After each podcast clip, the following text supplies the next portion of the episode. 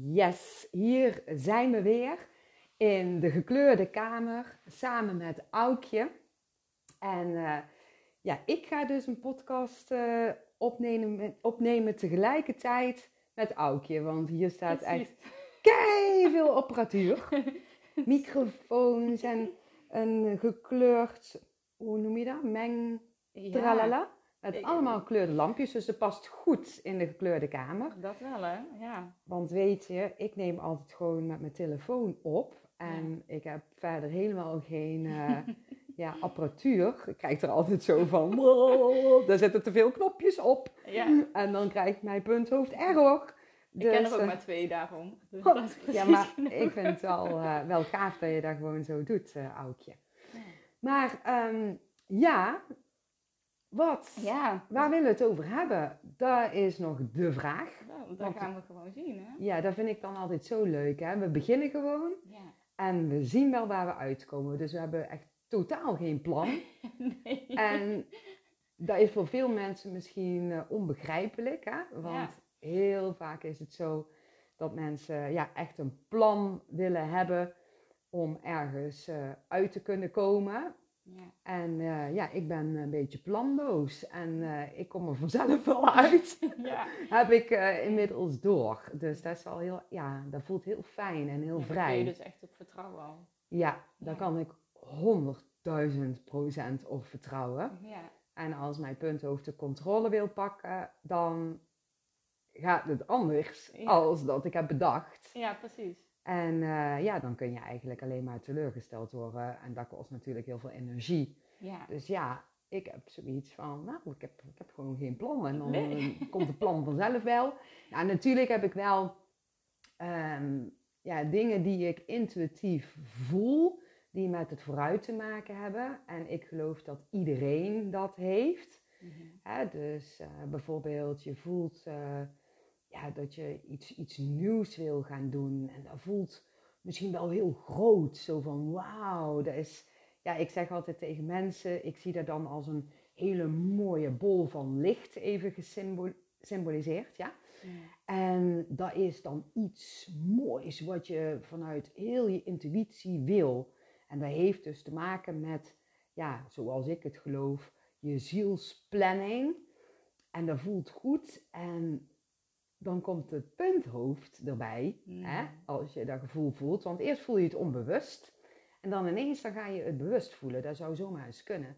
En dan komt het punthoofd. En die zegt, ja, dat moet nu. Ja, ja, ja. maar misschien is dat gevoel wel um, voor in het vooruit. Dus misschien gebeurt dat gevoel, hè, dat, dat, nou, stel je voor, um, nou, als ik even heel mooi groot mag dromen, vind ik gewoon leuk. Hè? Dus even gewoon als voorbeeld. En ik zou voelen dat ik in de toekomst een heel mooi kasteel kan kopen. Ja. En dat kasteel, daar ga ik de nieuwe manier van onderwijs um, ja, toepassen in dat kasteel.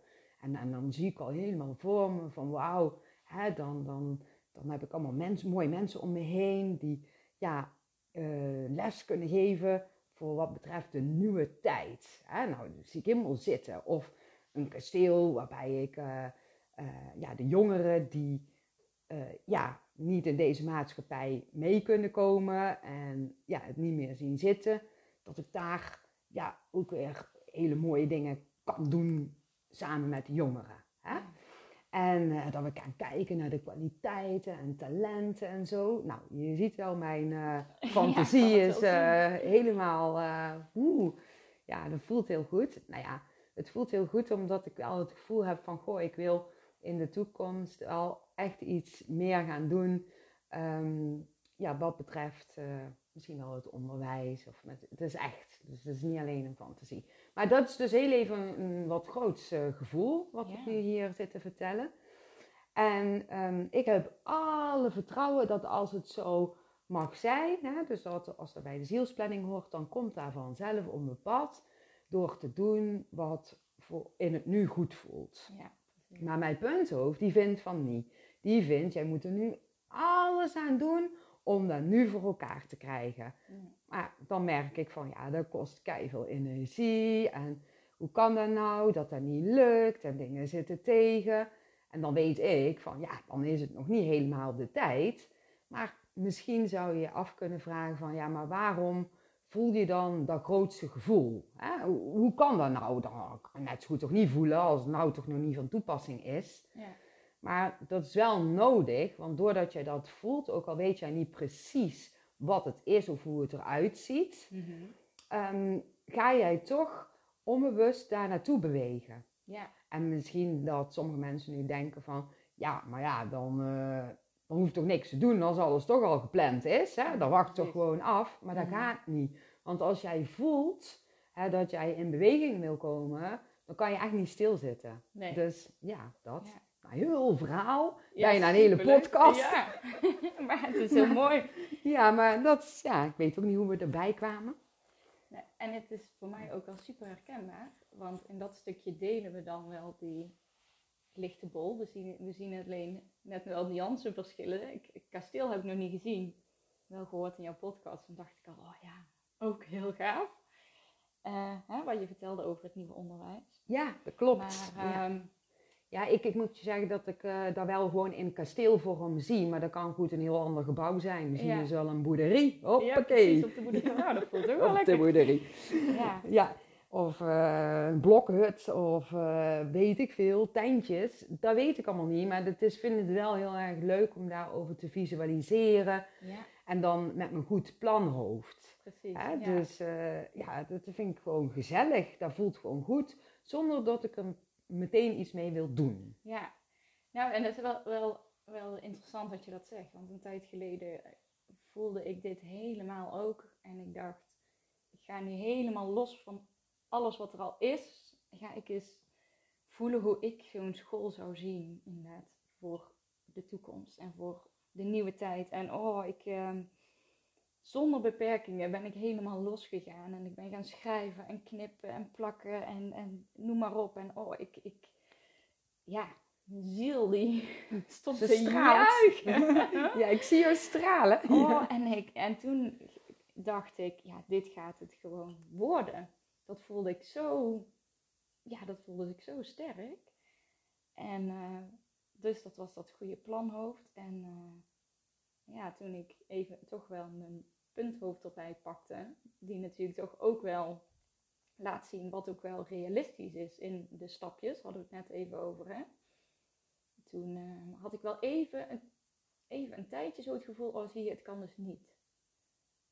Dat is dan het punthoofd die Precies. dat en, zegt. En Ja. dat voelde zo hm, en laag. En ik dacht, nou.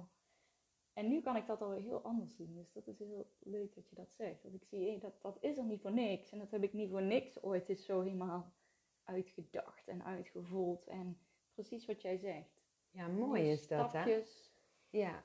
ja, eigenlijk is het ehm, zoals kleine kinderen gewoon al van nature doen. Maar we leren het natuurlijk ergens af, af. Want ja, we hebben volgens mij wel met z'n allen geleerd om heel erg goed een plan te maken. Dat begint dus echt wel bij school eh, heel sterk, hè? Ja, ja. En eh, je moet dus bijvoorbeeld een studie heel jong al gaan kiezen. En het lijkt erop alsof dat daar heel je leven van afhangt. Hm. Maar dat is natuurlijk helemaal niet zo. Nee. Maar toch wordt dat ergens wel zo ehm, uitgezonden energetisch. Niet dat ze het zo zeggen van nou, je moet nu wel weten wat je gaat doen qua schoolkeuze, want heel je leven hangt ervan af. Dat zullen ze niet zo zeggen. nee, nee. Maar het voelt wel zo voor die kinderen. Dat merk ik heel, erg- ja, heel duidelijk. En ehm, ja, als je kijkt naar ehm, eh, ja, bijvoorbeeld de vorige generatie of nog een generatie terug. Maar in de vorige generatie zie je dat ook wel. Hè, dan, ehm, ja, dan, dan, dan waren er ook niet zoveel keuzes natuurlijk. Hè. Als man ging je ja, een, een technische opleiding doen of werd je timmerman of zo. Ja, Hm. hè. En, en als vrouw, ja, was er niet zoveel. Ja, huisvrouw. ja, of ja, je kon toch misschien ergens goed leren en ja, je werd eh, bijvoorbeeld toch arts of zo, hè. Ja, Maar ja, er wa- was ook gewoon nog niet zoveel keus. En als je dan terugkijkt, dan zie ik bijvoorbeeld naar mijn opa en oma van, ja, ze hebben dat gekozen. Dus opa heeft gekozen, ik word boer. En die blijft heel zijn leven lang boer. En mijn andere opa heeft gekozen, van, eh, ja, we hebben een winkel en we hebben heel ons leven lang die winkel. En dat ging door naar een van mijn ooms of tantes. Nee, ooms, ja. Ehm, en die nam dan de winkel over. Hè? Dus Ja. ja. en als je dan kijkt naar de oma's, ja, die, die, die waren huisvrouw. Ja. Ja, en die hadden ook verder niks te zeggen of zo. Nee. Hè? Die eh, moesten gewoon voor de kinderen er zijn en zo. Ja, dus ehm, ja, ik heb wel het gevoel dat we ook wel ergens aan mee hebben gekregen van hè, we moeten gewoon één goed plan hebben. Nou, en daar kiezen we en daar gaan we heel ons leven doen. Maar Ja. dat kan niet meer in deze tijd. Nee, en, en, en daartussen zit dan ook nog heel sterk volgens mij.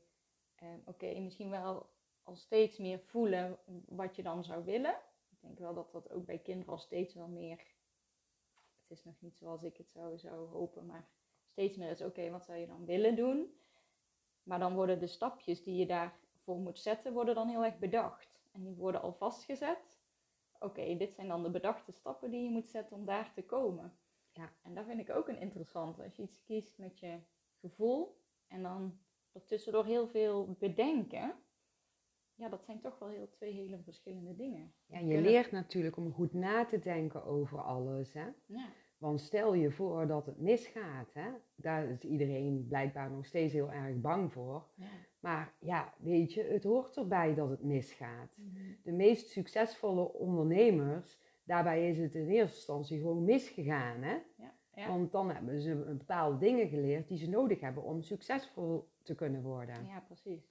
Ja. Dus, dus uit, het, uit het, de, de, de fouten hebben ze alleen maar weer heel veel geleerd. Ja, even fouten, dat doen we eventjes, want jullie, eh, jullie zien ons Ja. niet. Maar wij zitten met ons vingers zo omhoog tussen aanhalingstekens. Inderdaad. Want fouten die bestaan niet, want er Nee, is helemaal niks fout. Nee. Maar er wordt wel heel erg geleerd van, oeh, dat is fout. Nee, dat moet je niet doen, want dadelijk gebeurt er dit en dat.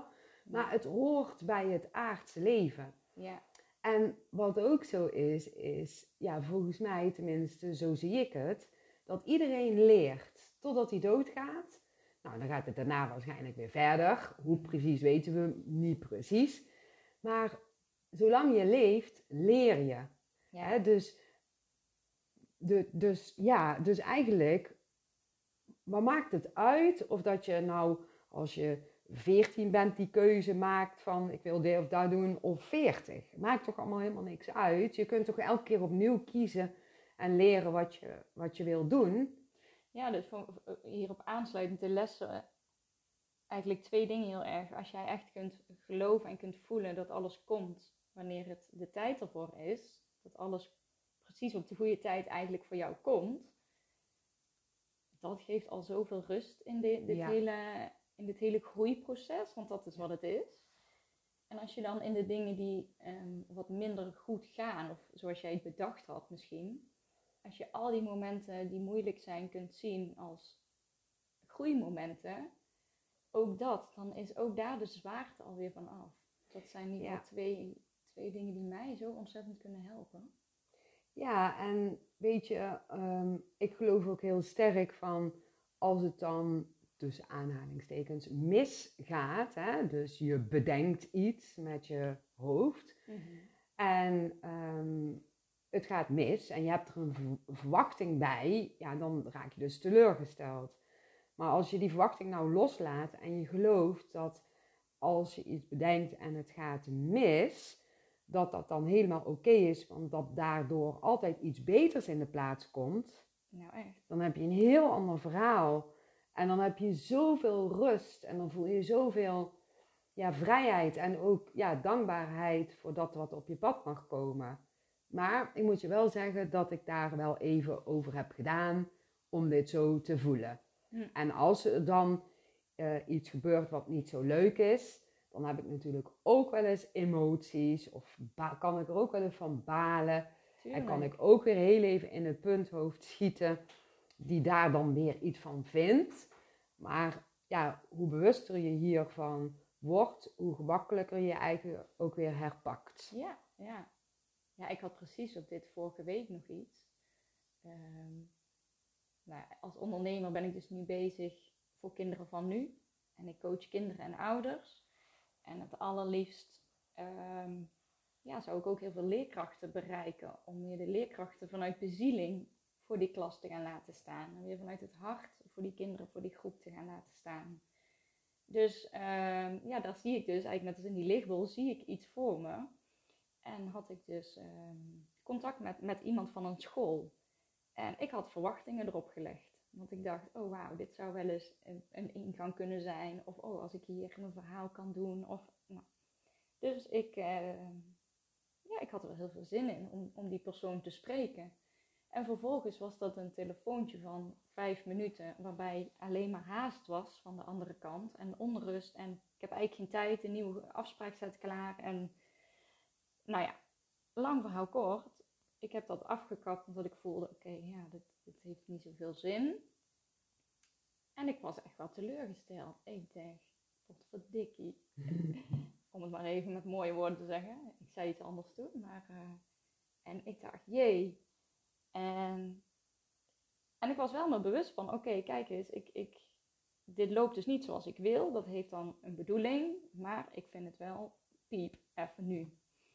Maar even, ik denk anderhalf uur later dacht ik, oké, nou, ik kan het wel weer zien als, hier heb ik dus iets in te doen, waarom gaat dit nou zo zoals het gaat? En ik had een afspraak met een, uh, met een moeder, ja, en die, die, die komt met een vraag of ik iets voor haar kind en haar wil doen nou, waar ik gewoon helemaal kippenvel van kreeg toen ze het vroeg. En uh, dat ik dacht, oh zie je, dit is wat ik nu te doen heb. Ja. En het kwam zomaar gratis en van niks voorbij. ja, vaak is dat dat die dingen dan heel spontaan voorbij komen. Op het moment dat jij verwachtingen los gaat laten, ja. dan gaat het allemaal zo moeiteloos. Ja, en dat is zo lekker. Precies, want achteraf dacht ik, oh, met die school voelde ik toch alweer vrij snel een soort van strijdende energie. Een beetje van, oh ja, daar ga ik dan even heel hard werken. Ja. En dit komt op mijn pad. Dan denk ik, ja, ik kan niet wachten tot we gaan beginnen. En oh, ja, dus dat was precies dit. ja. Dat is toch mooi als je dat zo kunt zien. Zeker, heel, heel mooi. Zo helpend. En jij bent ook met online uh, training bezig, hè? Vind ik ook wel leuk om even over te hebben, als je daar ook oké okay vindt. Ja, ja zeker. Ehm, ja, ik ben een, um, poos geleden de eerste glimmer geworden. En glim is het concept van Nicolien Jongschaap, waarin ze eigenlijk na 17 jaar kindercoach te zijn geweest, heel veel kindgesprekken heeft gevoerd. Ehm, ja, ook eigenlijk tot het besef kwam dat ze voelde, ehm, de kinderen vragen ons enkel, enkel, om dichter bij onszelf te staan. Als wij als volwassenen kunnen gaan zien wat de kinderen ons willen vertellen, en als we het ehm, echt een stuk kunnen minderen wat wij de kinderen steeds willen opleggen, als we gaan begrijpen hoe projectie werkt en spiegelgedrag en wat ons eigen verhaal eigenlijk, ehm, wat we zelf hebben meegemaakt, wat dat doet in je gedrag naar je kind, in je triggers, in je thema's, nou, noem maar op. Als je daar inzicht in kunt krijgen, dan hoeven niet meer al die kinderen, want het zijn er veel te veel, naar een kindercoach. En ja, daar ging ik helemaal op aan. Want ik was net begonnen als kindercoach, maar ik voelde dit heel sterk. Ik dacht, het, is niet nodig om kinderen naar een kindercoach te sturen. En ja, wat ik ze echt kan geven als kindercoach is dat ik ze help inzicht te krijgen in die gevoelens en die heftige emoties. Uh, ook verhaal kan geven, zodat ze rustiger worden en dat ze hun lijf al beter gaan begrijpen en uh, leren ontprikkelen. Dus ik kan zeker echt wel heel veel voor ze doen maar niet alleen voor de kinderen. De ouders horen zeker ook bij, of opvoeders. Of... Ja, anders is het iets korts of iets, eh, een beetje een trucje of een methode. En dan moet ook de ouder of degene die, er, die met het kind is, moet ook weer hard werken. En we willen allemaal dat het lekker moeiteloos gaat. En dat kan. En dat kan wanneer jij dingen weer vanuit je eigen hart gaat doen. En weer durft te kiezen voor wat je voelt. En dat is eigenlijk echt eh, ja, de, de essentie van glim. En ehm, ja, dat is dus eigenlijk voor ouders, maar dus ook voor leerkrachten en, en voor ondernemers die zelf ook in hun onderneming iets willen brengen in de wereld. Um, ja, die ook vooral met kinderen te maken hebben of jongeren. Ja, ja voor, voor kinderen inderdaad. En, uh, ja, en dan gaat het ook echt over de kinderen van nu. Je zegt dan nieuwe tijd. Dat, dat zien wij ook heel sterk dat dat uh, er is en gaat komen. En dat nieuwe tijdskinderen, hooggevoelige kinderen, het, het mag allemaal een naam hebben. Maar dat die zo openstaan en uh, zo al daarin zitten in dat stuk en daar eigenlijk ons heel erg graag in mee willen nemen. Het is eigenlijk de nieuwe generatie die eraan komt, die um, ja, intuïtief um, weet dat die nieuwe tijd uh, ja, er is al mm -hmm. en -hmm. eraan nog meer aan gaat komen. En van daaruit zie je ze heel erg bewegen. Ja. Maar het is best wel een omswitching van de ene tijd naar de andere tijd.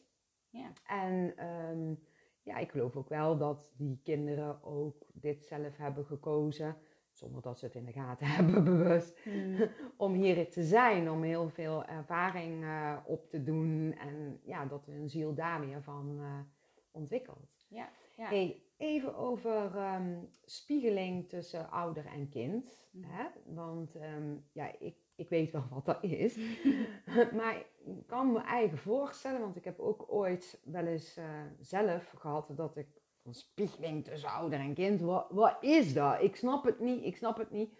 Toen had ik een boek gekocht uh, daarover, een heel dik boek. En ik hou helemaal niet van lezen. En ik ben nou tegenwoordig blij dat er luisterboeken bestaan. Maar toen de tijd kocht ik een boek. Ja, ik kwam daar gewoon echt niet doorheen.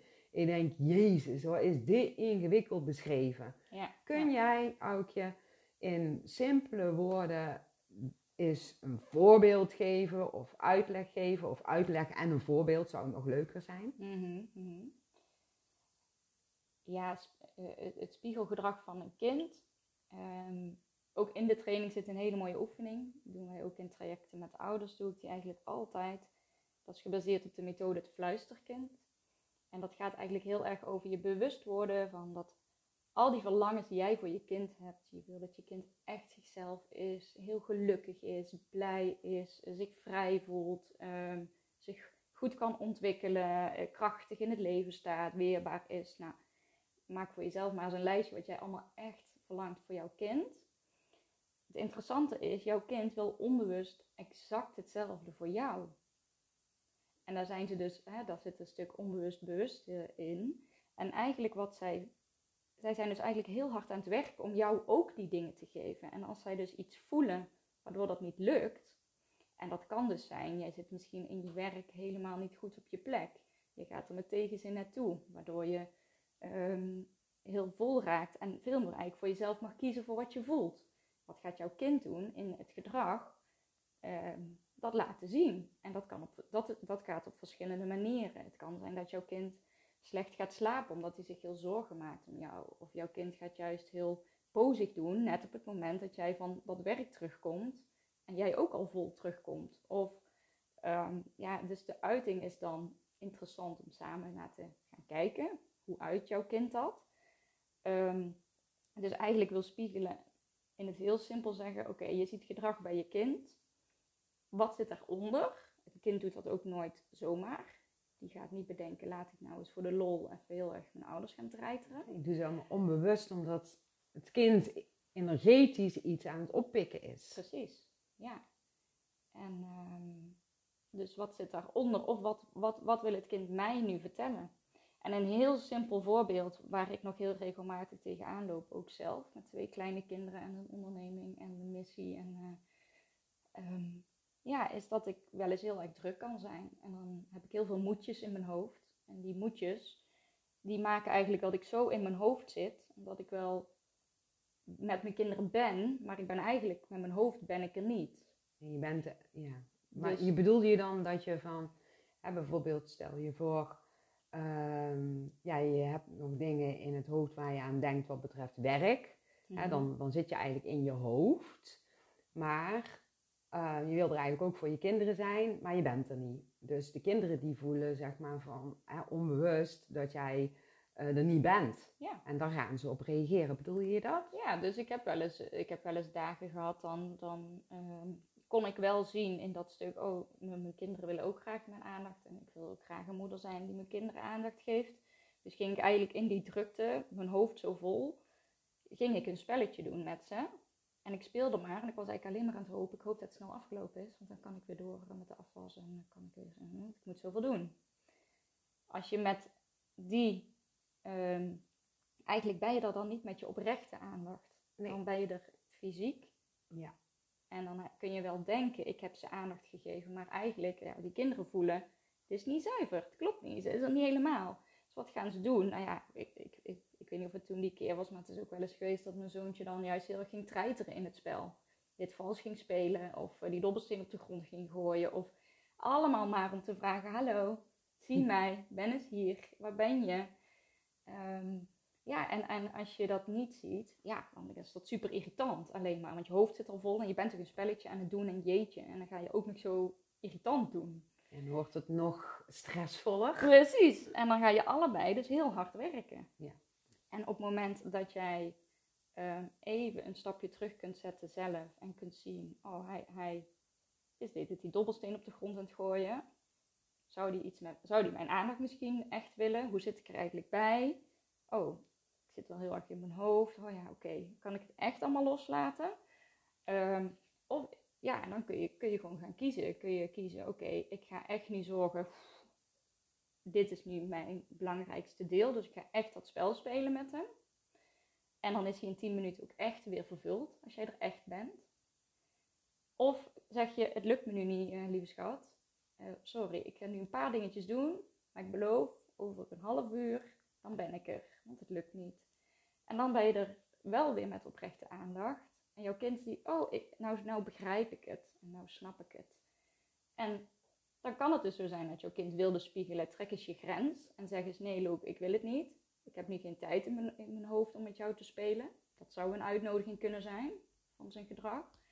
Um, ja, of hij zegt echt van jeetje, um, ga eens doen wat je echt wil doen. Want ik voel dat je wel met mij wil zijn. En het huis zou eigenlijk helemaal niet zo belangrijk vindt. Waarom doe je dan toch dat?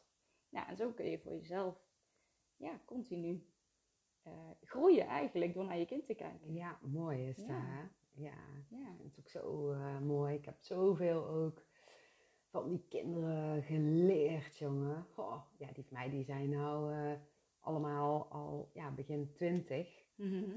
En nog leren we van elkaar hoor. Ook al zien we ze bijna nooit, want die zijn aan het uitfladderen. Ja.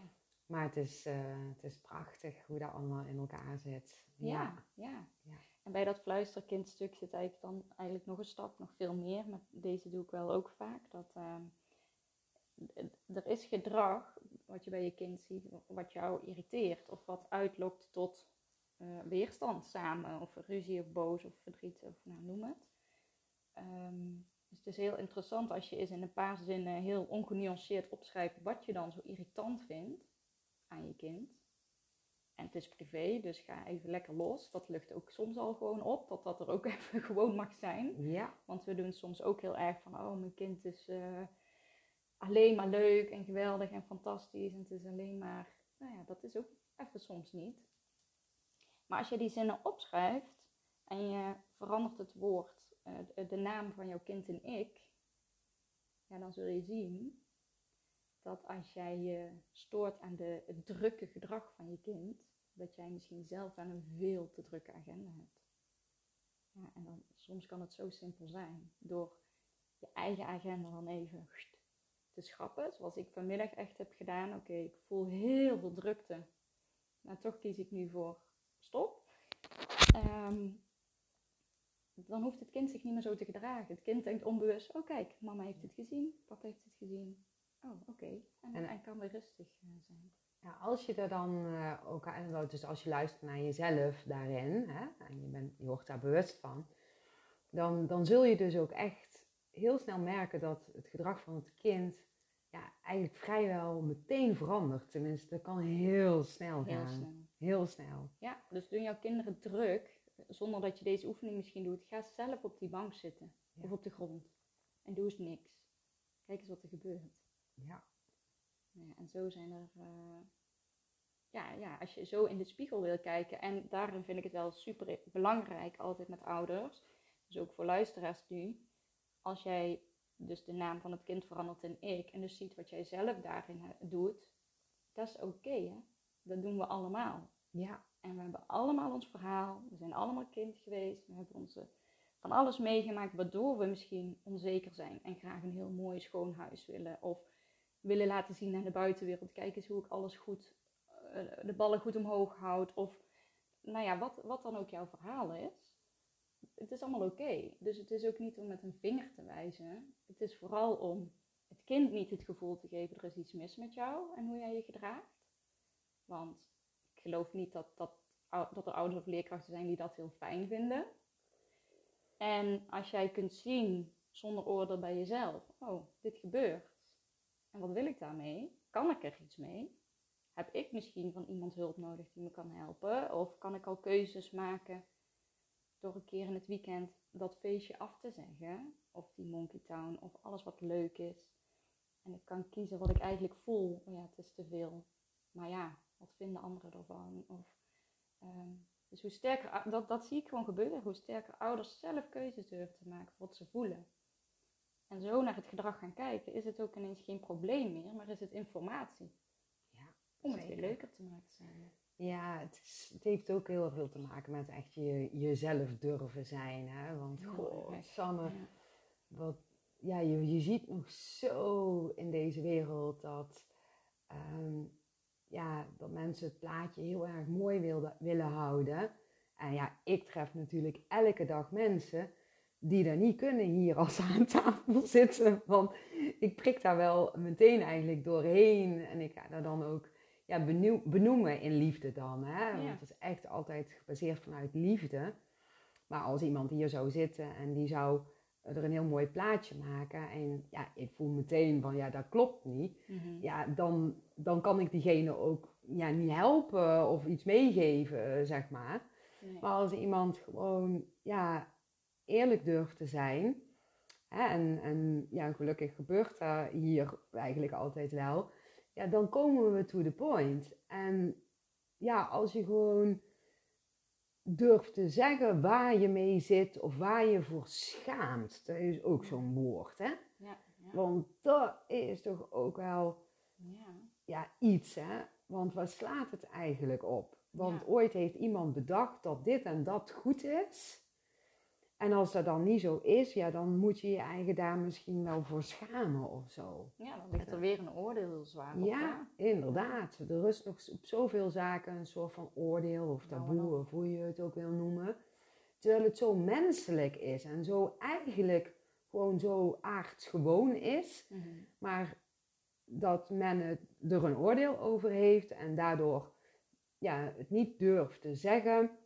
Bijvoorbeeld een, een moeder ehm, vindt de zorg voor de kinderen echt even heel veel. Mm misschien heeft, zit ze even met andere dingetjes of ja, is er iets gebeurd of misschien ook helemaal niet, hè, want er hoeft helemaal niet per se iets gebeurd te zijn, maar ja, het moederschap is gewoon eventjes heel zwaar. Ja. Maar durf dat niet te zeggen, want die ziet de andere moeders het gewoon doen. Maar ja, die andere moeders die kunnen ook wel even in zware periodes zitten.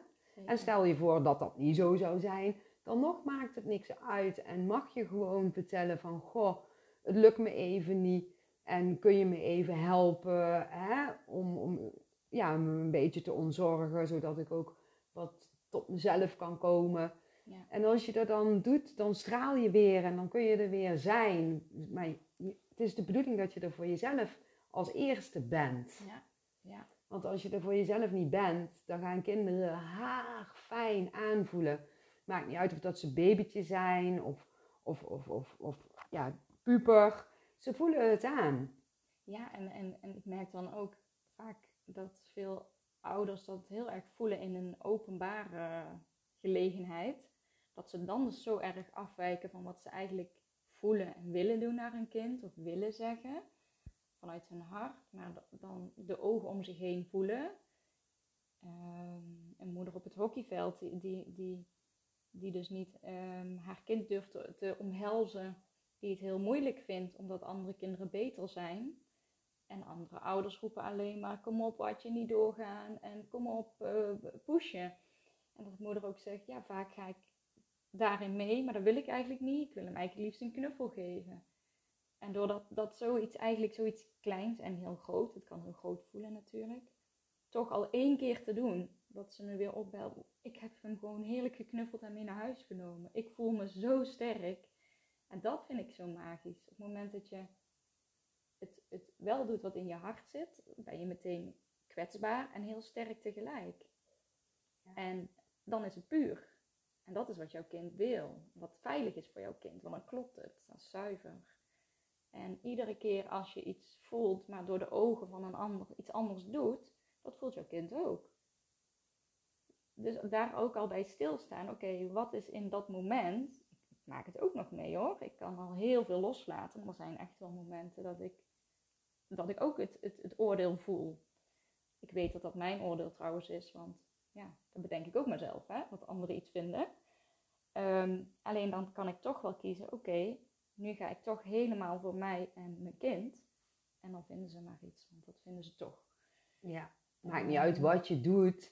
We hebben natuurlijk allemaal verschillende mensen in deze wereld. En iedereen heeft zo zijn eigen zienswijze. En dan heb je nog, ja, zoals ik het dan noem, ehm, ja, groene en rode tomaten. maar dat klinkt nou een beetje gek als je er nog nooit van hebt gehoord. Maar dan, dan gaan we even naar podcast 90. Maar ik, zoals ik het zie, ik geloof dat iedereen wel gelijkwaardig is. En we komen allemaal vanuit ja, dezelfde bron. En ehm, eh, toch is het zo, zeg maar, dat uh, je heel veel verschillende uh, bewustzijnsniveaus hebt. Dus de een kan heel bewust iets waarnemen, zien, voelen en de ander niet zo bewust. En dat maakt ook helemaal niks uit, hè? Want het heeft ook te maken met je zielsplanning. Dus uh, als jij een zielsplanning hebt waarbij je juist bewust in het leven uh, ja, mag gaan staan, dan word je ook bewust. En heb je een zielsplanning waarbij dat niet nodig is, omdat je andere dingen te doen hebt, meer onbewust, ja, dan ben je gewoon onbewust. En dat is helemaal oké. Maar daardoor ziet iedereen het wel anders. Mm En daar geloof ik ook dat dat helemaal oké is. Ja. Als het maar klopt met wat jij zelf voelt. Ja. Dat vind ik het belangrijkste eigenlijk. En een vraagje die in me opkomt als je dit zo zegt, dan kan het, kan het anders ook zo zijn, bijvoorbeeld in een gezin, dat je ja, echt wel verschillende bewustzijnsniveaus hebt. Jazeker, zie je heel vaak in gezinnen. Maar ja, dat is dan dus best ook wel. Nou, dus de uitdaging is om um, ja, met iemand die dus niet zo bewust kan kijken, mocht jij bewust zijn, om daar uh, ja, mee om te leren gaan en die in zijn of haar waarde te laten, wetende dat diegene het niet zo kan zien zoals jij het kan zien. Mhm. Maar ja, het punthoofd heeft daar vaak een verwachting op van, ja, hoezo kan diegene het niet zo zien? Hè, de, dus... Dat is tussen kinderen en ouders dan soms ook wel eens ja, misschien. Ja, heel vaak. Heel vaak. Heel vaak zie je dat. Ja. ja. En heel vaak uh, komen hier ook uh, mensen die hè, in de praktijk dan uh, die dan bijvoorbeeld ja, volwassen zijn, maar trouwens ook kinderen hoor, of ja, jongvolwassenen meestal. Maar even over een volwassen persoon die dan, trouwens maakt helemaal niks uit. Kan ook een jongere zijn, die dan zijn moeder of vader totaal niet snapt en een hele hoop gedoe met hun heeft. Met ja. een van de ouders of beide ouders, hè? dat is altijd verschillend. En um, dat ik dan even invoel op die ouder, of dat die ouder nou dood is of levend, dat maakt niet uit. Maar ik voel de intense liefde en dat de, bijna altijd. Hè? En dat de ouder um, heel veel van uh, uh, haar of zijn kind houdt. Ja. Uh, maar het kind heeft dan vaak een verwachting van die ouder. Want ja, je leert natuurlijk, als je kind bent, leer je dat volwassen mensen het snappen. Maar dat is niet altijd zo. Hè? Dus, want als jij dus een ouder hebt of een volwassen persoon voor je hebt die dus een ander bewustzijnsniveau heeft als jij, dus ik dus nog niet zo bewust kan kijken, ja, dan, dan maakt niet uit hoe oud hij is, maar dan begrijpt hij het gewoon niet. En Nee. het kan soms zelfs wel eens zo zijn dat diegene, hè, die, die volwassen persoon of ouder, heel het leven lang het niet gaat begrijpen. En zie daar dan maar eens mee om te gaan. Hè? Uh, hoe je er best mee om kunt gaan, is dus de verwachting die je hebt van die ander, om die los te gaan laten. Ja. Wetende dat die ander dat gewoon niet kan op dat moment en dat dat een feit is. En verwacht jij daar toch van die ander, wat er dan gebeurt is, is dat je die ander een druk zendt. En die ander die voelt dat en die gaat zich irriteren aan die druk en dan krijg je een spanningsveld. En vaak gaat die ander dan dus ook nog ja, ehm, meer zijn zienswijze benoemen. En ga jij je eigen nog meer eraan irriteren. En zo krijg je een spanningsveld waardoor het zelfs zo kan gebeuren dat je elkaar gewoon niet meer wil zien. En dan ga ik altijd uitleggen hoe het zit. Dat, ehm, ja, ja, je zou het kunnen vergelijken. Ja, dat klinkt misschien een beetje kinderachtig, maar dan zeg ik altijd tegen die mensen van, goh, stel je voor, er komt hier nu een kleuter binnenlopen. Hè? Mm. Nou, wat ga je dan doen? Ga je dan de kleuter moeilijke dingen uitleggen die hij niet gaat begrijpen? Wat denk je dan dat er gebeurt? Dan gaat die kleuter uh, lastig worden. Hè? Dat, dat, dat, snap je natuurlijk. Ja, dat snap ik, zeggen ze dan. Mm Nou ja, we kunnen dan dus het beste gewoon in kleutertaal gaan praten. Van, hé, hey, kleutertje. En we gaan vaak ook een gek stemmetje erbij gebruiken bij die kleuter. Dat hoef je niet met volwassen mensen te doen. Maar dus, dus je gaat in kleutertaal praten op het niveau van het kind, terwijl je toch jezelf blijft. Ja. dus je blijft jezelf, je blijft in je eigen energie, maar we passen ons ergens aan aan dat niveau. Ja. En als de kleuter over onze grens heen gaat, dus die wil iets wat wij niet willen, dan gaan we dat gewoon ook meteen in liefde benoemen. Van nee, kleutertje, daar heb ik nu geen zin in, dat voelt nu niet goed. En dan hebben we het heel gezellig met die kleuter. Ja. Gaan we uh, dus moeilijk praten tegen die kleuter, wat de kleuter niet begrijpt. Dus stel je voor, jij kent Chinees, de Chinese taal. En jij verwacht van die kleuter dat hij nu onmiddellijk Chinees gaat praten. Dan gaat die kleuter heel irritant tegen jou doen, toch? Ja. Nou, en als jij niet duidelijk bent met jouw grens naar die kleuter, dan wordt het nog vervelender. Mm die kleuter die voelt een druk en die voelt irritatie van jou en die gaat nog irritanter doen. En dat telt hetzelfde met iemand die je tegenover je hebt, die dus uh, nog niet zo bewust de dingen kunt, kan zien. Ja. En je weet nooit, want er kan zomaar iets in het leven gebeuren.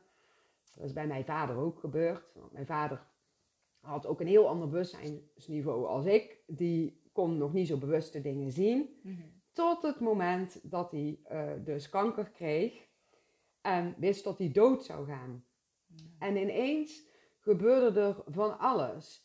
Want hij gaat nadenken over de dood. En ja, in eerste instantie is zijn punthoofd super bang voor de dood. Ja, omdat hij denkt dat er, hè, dat is een illusiebeeld wat hij heel zijn leven lang bij zich heeft gedragen ongeveer. Dat er na de dood helemaal niks is en beangstigt hem. En hij gaat erover dromen en hij krijgt dromen te zien dat hij dood is en dat hij bij zijn eigen dienst aanwezig is en dat hij op precies dezelfde dag als wat er ook gebeurd is, uh, de zaterdag, de dienst um, zou plaatsvinden. Ja. Hij droomt erover, hij is daarbij en alles. Hij gaat ineens gaat hij um, het contact met zijn overleden zoontje uh, voelen.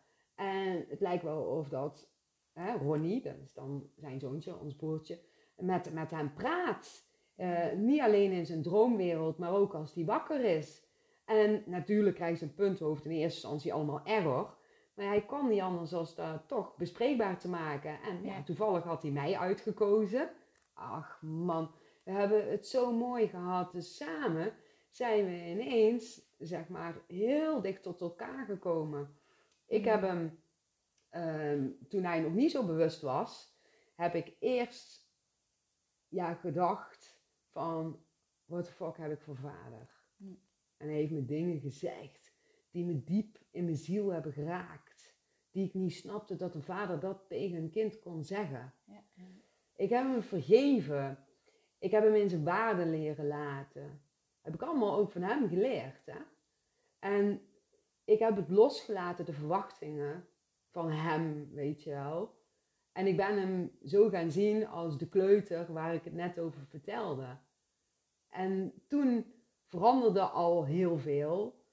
En kwam, ja, dan kwam ons contact ten goede. We gingen verre reizen maken. En ja, ik kwam erachter dat ik heel veel op ons pap leek. Ja. Nou, en dat vond ik eigenlijk wel leuk. Ja. Ik, ik zag ineens wie die werkelijk was. Maar ik liet hem in zijn waarde en ik had geen verwachtingen van hem. Nee. En toen kwam het moment dus dat hij ziek werd. En toen was het nog veel en veel en veel intenser. En dat hoeft niet altijd zo te gebeuren. Hè? Want het kan ook zo zijn dat dat niet gebeurt. Want ga nou niet de verwachting erop leggen. Oh, nou als ik het zo doe, dan gaat dus die band komen. Ja, ja. Dat hoeft niet. Nee, dan is het weer een verwachting. Hè? Ja, want dan is het weer een verwachting. De kunst is om al die verwachtingen los te laten. En dan zal wel de energie tussen jullie positief al gaan veranderen. Mhm. En als je hem, hè, of degene dus die je tegenover je hebt, die dus nog niet zo bewust kan kijken, in liefde kan zien, ja, dan kun je ook de liefde voor elkaar weer gaan voelen. Ja, En dat is het mooi. allermooiste wat er is. Ik weet ook niet hoe we hier allemaal bij komen nou, maar ja, Ja, ja. zo gaan we ineens van het een in het ander. Ja, maar het, is, het, het raakt toch ook wel weer het stukje voor over kinderen en verwachtingen. Dat werkt Ja. natuurlijk exact zo. Ja, daar hadden we het over Ja, inderdaad. als je inderdaad die verwachtingen ook daar los kunt laten. Ja. En, die- en het kind echt in zijn waarde kunt zien. En jezelf ook. Hey, dan, dan is die verbinding er wel van hart tot hart. Ja. En, eh, Het is wel mooi, want het stukje wat ik net vertelde, dat mijn vader me zo heeft geraakt met zijn vervelende opmerkingen, dat hij bijvoorbeeld mij absoluut niet als dok- dochter had gewild, dat heeft hij meerdere keren gezegd. En vooral ook waar mensen bij stonden. En man, man, man, wat raakte mij dat, hè? Dat vond ik zo erg en ik was zo boos op hem. En ik, ik begreep gewoon niet waarom dat hij dat zei. Maar hij zei het vanuit zijn eigen pijn hè, die hij die, die, die had. Ben ik later achtergekomen. Hm. Maar door hem ja, daarin ook te vergeven, want hij heeft natuurlijk ook dingen meegekregen vanuit zijn opvoeding die best pittig zijn geweest, waardoor dat hij zo'n zienswijze krijgt. Ja. Maar als je hem op zielsniveau voelt zonder die aardse beperking, ja, dan, dan heb je een heel ander verhaal. Ja. Dus, dus ja. ja, ik weet ook weer niet waarom ik dit nou weer zo zeg, maar ja, ja, dat is wel heel mooi. Ja, iedereen krijgt gewoon dingen mee ook. Hè? En ehm, ik, ik geloof dat we toch op een of andere manier allemaal gebaseerd zijn vanuit liefde. Nou, zeker. We zijn allemaal liefde, geloof ik zeker. Ja, mensen kunnen echt ook hele vreselijke dingen doen, zoals een moord plegen of pedofiel zijn of zo. Maar dat komt voort vanuit een beschadiging. En echt niet om hun goed te praten hoor, echt niet. Want ik snap als je ooit hiermee te maken he- hebt gehad, dat het natuurlijk vreselijk is. Maar ja, er ligt iets onder. Er ligt altijd iets onder. Precies, ja. Ik, ik, ik zeg altijd van ja, iedereen Ja, heeft zijn zeker. verhaal. Hè? Dat is wat daaronder ligt, wat jij ook zegt. Ja. Wat je mee hebt gekregen. En zo, een iets milder voorbeeld wel, is dat ik in de supermarkt liep eh, een tijd geleden met mijn jongste zoontje van drie. En, en er werd een man staande gehouden door de medewerkers van die winkel, want hij had iets gestolen. En eh, ja, ik hoor hem roepen, alsjeblieft geen politie, het is al zo zwaar, alsjeblieft, alsjeblieft. En ehm, nou ja, ik was dus met mijn jongste, dus ja, ik heb hem even, we zijn omgedraaid en eh, afgeleid en zo. Ehm, en ja, en ik heb nog wel gezien dat er, in plaats van dat er naar hem geluisterd werd, op dat moment kwamen er alleen maar meer mensen op hem af. En echt heel, eh, ja, toch wel vrij heftig, zeg maar, wegwerkte, zal ik maar even zeggen. Nou, en ik sta daarna bij de kassa en eh, wat me daar vooral zo verbaasde en, en me ook wel raakte, was hoeveel oordeel er op die man kwam. Hoe iedereen hem voor gek verklaarde, want je steelt toch niet en belachelijk en dan ben je niet goed en eh, ik weet niet wat hij allemaal was. En je mag niet stelen, begrijp ik.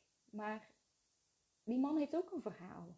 Jij weet niet wat er thuis bij hem speelt, wat er gebeurd is, waarom die iets steelt. Het moet wel heel heftig zijn voor iemand dat je besluit, oh, ik, ik, ik moet iets gaan stelen.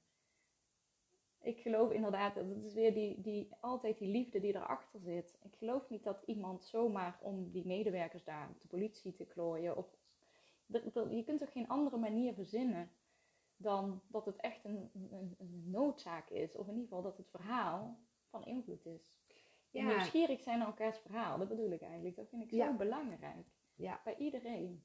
En stel je voor dat iemand steelt voor de lol, omdat Mhm. hij daar gewoon zin in heeft, dan ligt daar ook iets onder. Er ligt Ja. altijd iets onder. En ik vind het altijd wel interessant om eh daarnaar te kijken, ook al hè, gebeuren er heftige zaken of gaat ineens iemand met een mes zwieren en bedreigen of, of vermoordt iemand iemand anders. Ja, ik vind het interessant om te kijken wat ligt daarachter. En hè, natuurlijk, als, als iemand iets heeft gedaan wat niet kan, ja, dan, dan heeft dat consequenties en gevolgen. En ja, dat Mhm. hoort dan ook bij de zielsplanning. Maar ja, ik vind het, vind het interessant om dat te onderzoeken. Ik, ik vind het ook zo van, ja, ik probeer ook zo min mogelijk een oordeel ergens op te leggen. Natuurlijk ben ik ook mens. En ik vind het ook soms leuk om te oordelen. Bijvoorbeeld als ik dan lekker, ja. televisie aan het kijken ben. Ja. Ik kijk niet heel veel tv. Maar gewoon om dan gewoon iemand maar af te zeiken. Ja, dat vind ik dan gewoon leuk. Dat hadden jullie niet gedacht aan mensen die nou naar de podcast uit luisteren. Maar ja, ik ben toch ook gewoon mens. Ja, tuurlijk. En waarom zou ik, zou, ik, eh, zou ik zeggen van, nou, ik heb nooit geen oordeel op iets. Nou, dat klopt helemaal niet. Dan zouden jullie dat ook voelen dat dat niet klopt. Want Mm. ja, ik vind dat gewoon leuk om, om af en toe ook gewoon lekker gewoon menselijk te oordelen. Maar als het om die zaken gaat die heel serieus zijn, dan vind ik het juist heel erg interessant om te kijken van wat is dus de diepere betekenis. Ik vind dat heel erg leuk om dat te onderzoeken. Ja, dan ben je echt nieuwsgierig dus. Ja, heel, heel nieuwsgierig onderzoekend. Altijd Ja. al geweest. Als klein kind al. Ja, klein kind niet misschien. Misschien onbewust. Maar toen ik tiener was, vond ik dat ook al interessant. Maar toen snapte ik er nooit iets van. Nee. Maar dat wilde ik wel altijd heel graag weten.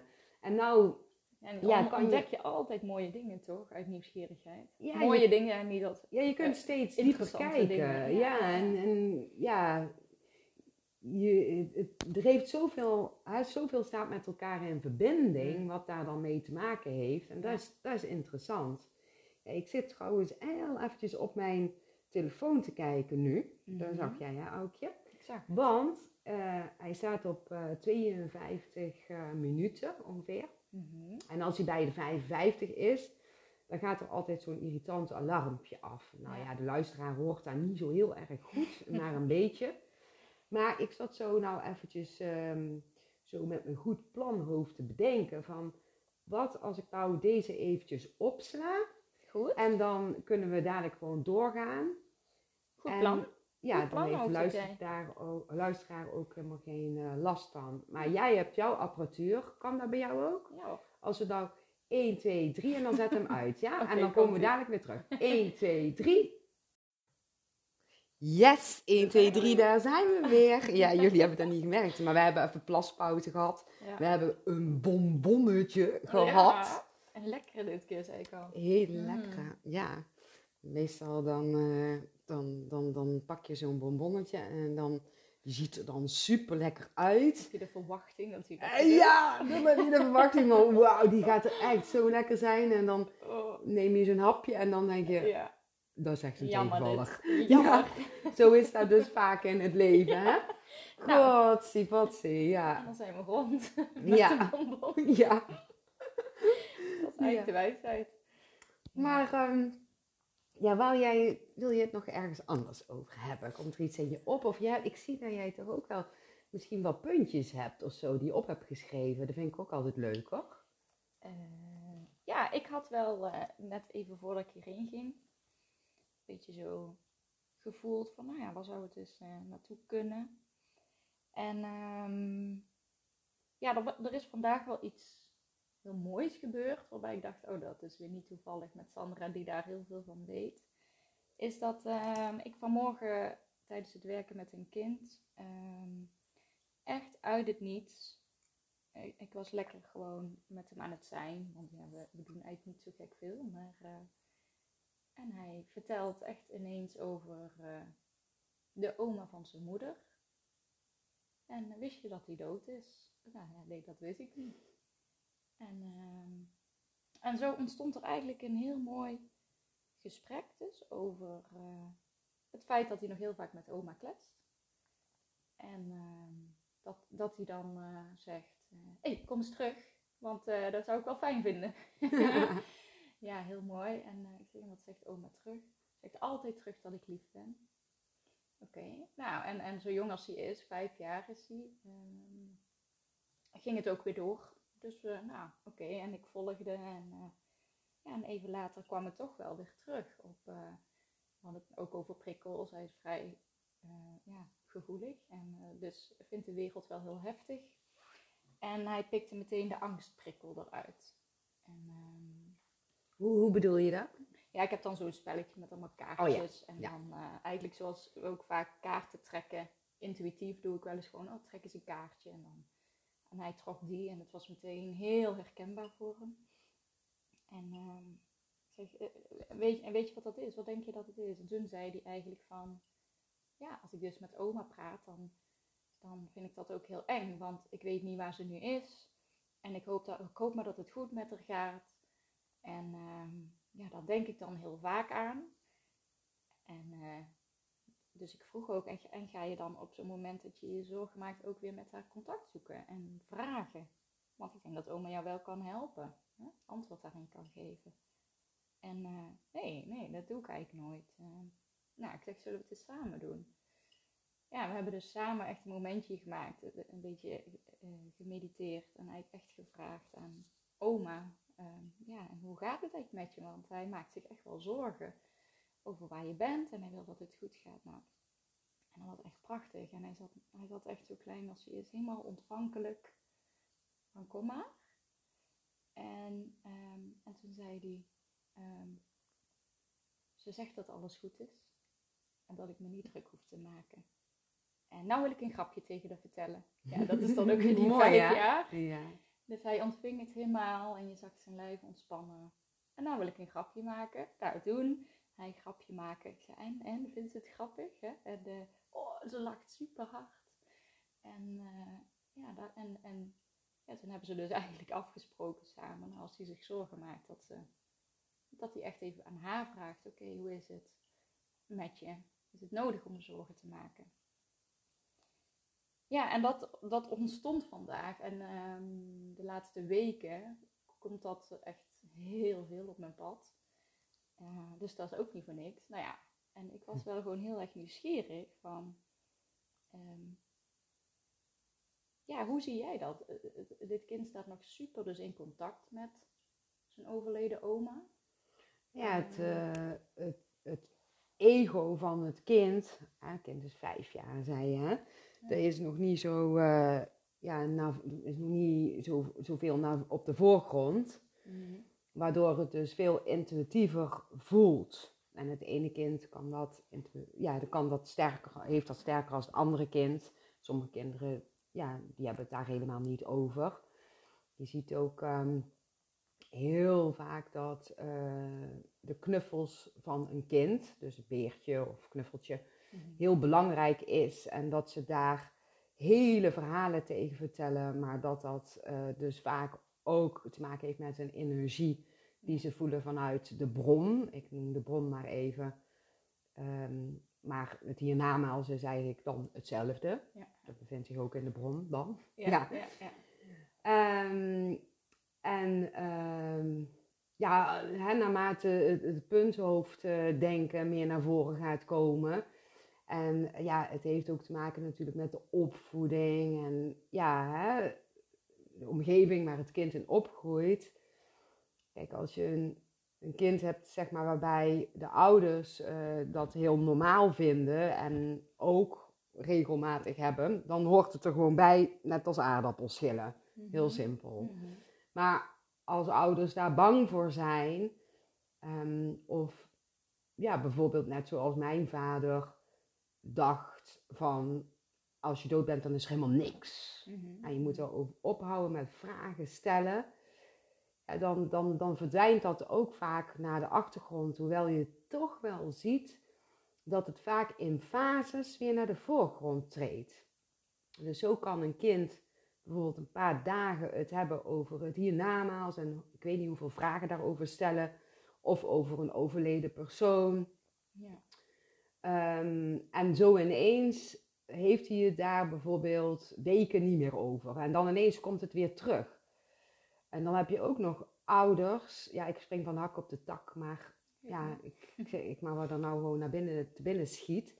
Heb je ook nog ouders die, ehm, ja, als het kind het heeft over bijvoorbeeld hun uh, overleden moeder, dus oma eigenlijk van het kind, uh, dat de ouder bijvoorbeeld uh, de moeder heel erg mist. Ja. En dat um, de ouder het kind als wauw, mijn kind is paranormaal en die kan met mijn moeder praten. En dan het kind honderd miljoen vragen, of vragen gaan stellen als ouder. Van wat zie je dan nog meer? En ja, wanneer zie je dat dan? En hoe voel je dat dan? En vraag dit dus. Uh, en dan gaat een kind een druk ervaren. En dan gaat het kind ook het meer vanuit het hoofd doen in plaats van dat het ja, spontaan ja. gebeurt. Ja, dat kan namelijk dus heel lastig zijn voor een kind mm -hmm. als je te veel vragen hierover gaat stellen. Ja. En dus het is eigenlijk, zoals ik het zie, het fijnste voor een kind dat het gewoon spontaan gebeurt. En dat je er als ouder open voor staat dat het gewoon heel normaal is. Want het is eigenlijk ook gewoon heel normaal, maar we hebben het als niet normaal beschouwd. Ja. Ja. He, ja heel dat lang. zie ik dus nu dat kindjes daar dus wel last van hebben. Want dit jongetje is ja. vijf, meisje van acht ook, die ook echt dus het echt niet meer snapt. Mhm. En in zo'n conflict komt tussen zichzelf en uh, ja, wat ze ervaart. ja, sorry voor mijn hoest trouwens, want ik heb net, mijn stem gaat helemaal veranderen, maar ik heb net een stukje van mijn verse gember. Schiet, god, we net even in de verkeerde keel gehad, hè? Ja, het is live, mensen.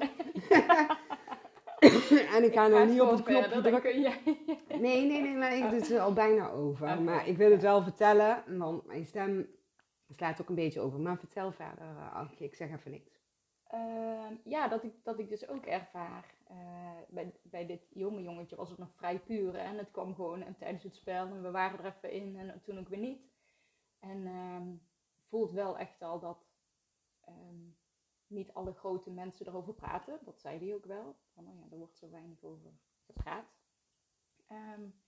Maar wat oudere kinderen merk ik dan inderdaad, die komen dan een beetje in zo'n conflict dat ze gaan twijfelen: oké, voel ik dit dus wel?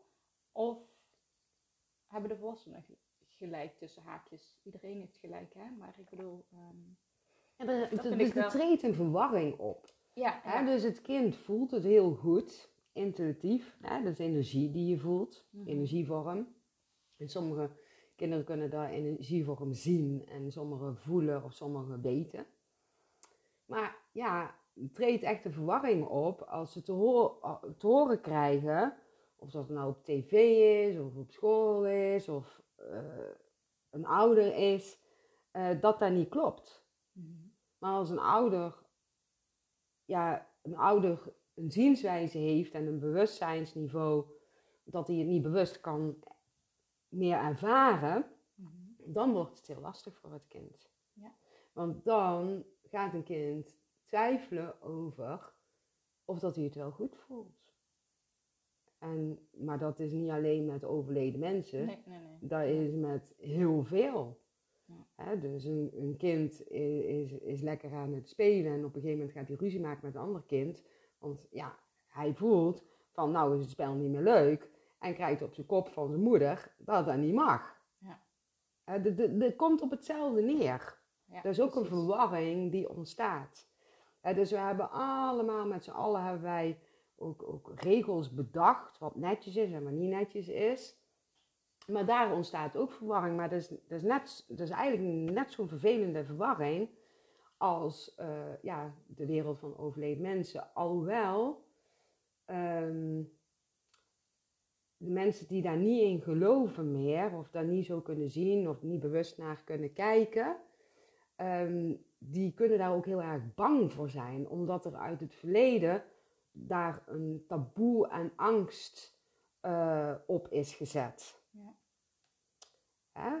Want, want in sommige geloven, als jij met overleden mensen communiceert, dat is des duivels. Precies. Ooit ja. heeft iemand dat bedacht. Hoe, hoezo? Ik wil diegene wel even spreken. Ja, hè? gewoon voor de gezelligheid, hè?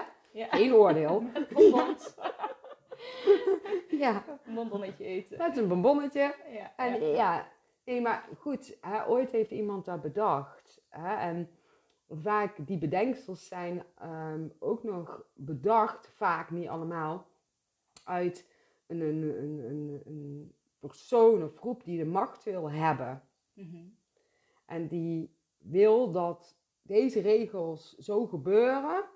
En daar moeten mensen zich eh, bij aansluiten. En als dat niet gebeurt, nou, in, in het verleden, dan, dan, dan kwam, overkwam je iets vreselijks. Hè? Ja. Dan, dan werd je vermoord of weet ik veel wat er met je gedaan werd. Maar in ieder geval iets wat niet leuk is. Ja, precies. En daar komt natuurlijk die angst vandaan. Daar komt die angst Ja. vandaan. Dat komt Mhm. van, van, van ver terug, zoals ik het zie in ieder geval. Ja, ja. En eh, ja, dat, dat is lastig. Maar ook dat, al, al- als dat gebeurt hè, met een ouder en een kind, ja, dan zal het kind toch op een gegeven moment eh, mogen ja, inzien dat het bij zichzelf mag blijven. En het begin, in het begin is dat niet, het kind gaat zich aanpassen aan de ouders of opvoeders. Maar op een gegeven moment kan het zomaar zo zijn dat het kind ja, meer to the point komt met de ware kern. En ja, krijgt weer de zienswijze die hij als kind zag. Dat zie je heel vaak terug. Ja. En ook is het heel vaak zo dat ze, ehm, hè, jonge kinderen het best vaak spreken over ja, hè, de dood of een overleden persoon.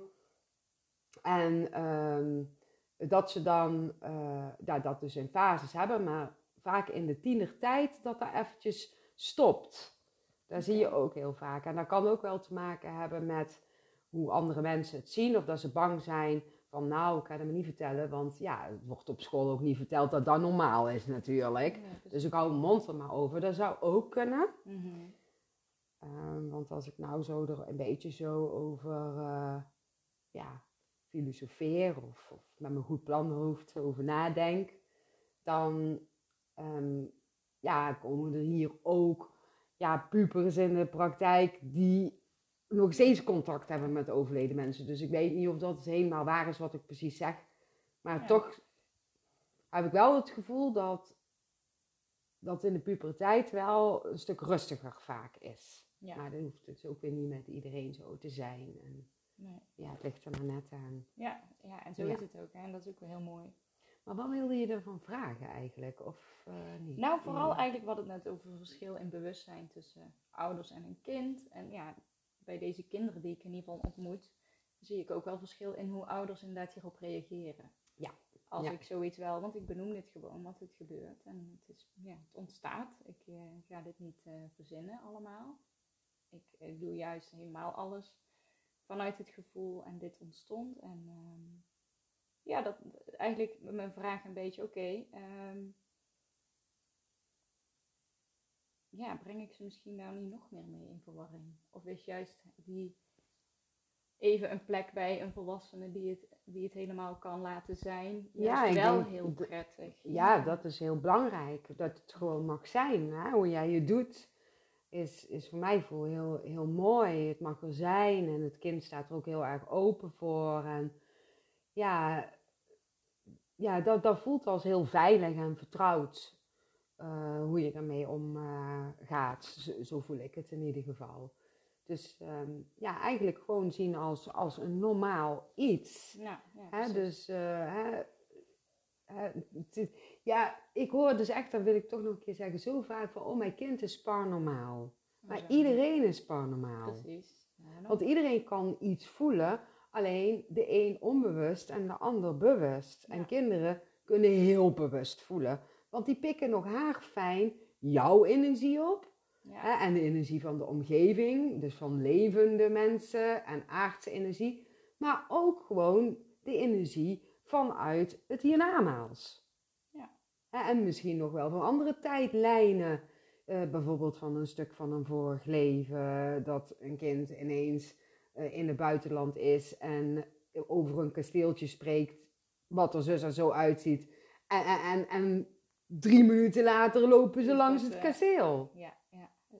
Nou, nog. ja, als je dat meemaakt, dan, dan ga je voortaan altijd in vorige levens geloven. Ja, precies. Want ja. eh, dat kan een kind niet verzinnen. Nee. En zo zijn er veel dingen die kinderen dus eh, kunnen zeggen, eh, onbewust. Dat ben ik eigenlijk vergeten in dat kleuterverhaaltje wat ik toen straks vertelde. Hè, want als je dus zeg maar aanpast aan de, aan de kleuter Mhm. en je blijft toch bij jezelf en je geeft goed de grens aan, dan kun je het dus super leuk hebben met een kleuter. En je verwacht dus helemaal niet dat de kleuter bepaalde dingen begrijpt of wat dan ook. Mhm. En ineens kan de kleuter iets zeggen wat zo mooi of confronterend of wijs, hè, we noemen dat wijs is, waarvan je zoiets hebt van, ja maar, hé, hallo, dat kan die kleuter helemaal niet bedenken. Nee. Dat gaat door hem heen.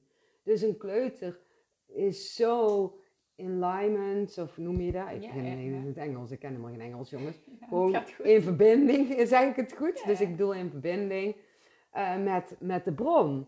En wij zijn ook met z'n allen in verbinding met de bron. En van daaruit ehm, ja, doen wij onze dingen. Maar kinderen kunnen dus ja, ook echt hele wijze dingen zeggen. Ja. Die ze gewoon ja, eigenlijk downloaden of oppikken vanuit die bron. Ja. ja En als je het dan dus wil horen als volwassene, als je echt kunt luisteren naar wat ze ja, zeggen. dat is gaaf. Ja, dat is gaaf. mooi, ja. Maar het kan ook soms heel confronterend zijn. Zeker, ook Ja. enorm. Maar als je wil dat het kind dat gaat doen, nou, dan gaat het kind dat niet doen, hè? Nee, dan gaat het kind irritant doen. Ja. ja. Maar dat is dus ook als je wil dat je kind dus eh, heel paranormaal is en bla Ja. bla bla bla, hoe je het ook wil noemen. Ja, dat, dat voelt wel een beetje dat ik een oordeel daarop heb. Misschien heb ik dat ook wel. Ja, maar dan komt heb je gewoon. dus weer verwachtingen Ja. ergens op. En volgens mij is dat wel wat we allebei heel erg voelen als we dat loslaten. Ja. Past dat ook hierop. Ja, en eigenlijk, ja, weet je, kijk, als iemand eh, toch een ouder, een kind, als heel erg paranormaal wil bestempelen, dat is ook oké, ja, want het zal dan ook wel weer niet voor niks gebeuren. Dat wil ik dan toch wel even zeggen, want ik had er wel een oordeel op, achter. Ja. Ja, maar ik ben ook een mens, hè. ja. Helemaal goed, maakt niet uit. En ook al, je had het net even over al die bedachte dingen. We begonnen helemaal in het begin van de podcast eigenlijk ook al over. Hè? Ehm, Ik weet begot niet meer wat we allemaal hebben gezegd, hè. ja. Ik, volgens mij een paar keer geweest. Maar Ja, oh ja, Ehm, ja, ja, de, ja, ja, ik snap wat je bedoelt. ja, dat, dan moet ik ineens aan denken hoe ook heel leuk het is. Hoe ook opvoeden heel leuk wordt, vind ik. Op het moment dat je ehm, jezelf echt steeds de vraag kunt stellen als iets dus niet loopt. Van, oh ja, dit hebben we ook maar ooit bedacht. Wat vind ik hier eigenlijk Ja, van? ja, ja. en zo ja. was er laatst ook iets, ja. Hier vindt mijn punt ook dan weer iets van dat ik dan dit nu ga vertellen. Misschien een beetje schaamte of zo. Dat is wel ook wel interessant. Leuk, leuk, leuk. Ja, dat Ja. het allemaal zo, allemaal zo heel snel drrr, allemaal langskomt. Nee, maar bijvoorbeeld aan tafel, onze oudste, die, die, ehm, die, die, die staat ook heel open en die, die absorbeert eh, alles van heel de omgeving en de mensen. En ehm, de school is best eh, pittig voor hem. En zit nu in groep 3. En ehm, nou ja, vanaf nu dan niet meer, maar toen ging hij ook nog dan ooit naar de BSO. En dan kwam hij terug. En dan, ja, dat, dan, zo, dat zien wij dan wel meteen, dan is hij heel vol. En, ehm, en nu steeds meer merkten we op die dagen dat hij dan met eten dus niet op zijn stoel zat. En die was maar aan het lopen. En dan dus wij al een paar dagen, kom op, en kom eens lekker zitten, even lekker rustig. En eh is toch fijn. En eh, dus voor hem aan het invullen of dat fijn was of niet. Mhm. Ja, en dan stonden we op een gegeven moment ook wel zo bij stil van, oh ja, volgens mij vinden wij het heel fijn als je nu gaat zitten, lekker rustig. En hij maar weer lopen en op een gegeven moment zaten we zo eens te kijken, gewoon heel oordeelloos van, oké, hij eet dus echt supergoed. Hij kwam steeds een hapje halen. Hij vertelde de leukste verhalen tussendoor. En hij drentelde echt een beetje zo om onze tafel heen. En ja, wij dachten eigenlijk ineens, oh ja, we hebben dat ook maar bedacht. Dat een kind moet zitten. Het was geen eten waar hij in kon stikken, overigens, dus het was ook veilig, zeg maar. Dus, ehm, dus we hebben hem zo laten lopen en het was zo gezellig, omdat wij niet meer bezig waren met gaan nou eens zitten. Hij at lekker, helemaal geen gedoe over zijn groenten, wat ook nog wel eens eh, een bedacht gedoe kan worden. Ehm, En hij drentelde rond en hij had zo'n bord. En het was gewoon vet gezellig. En ja, dus nu laten we ook dat stukje dus weer los.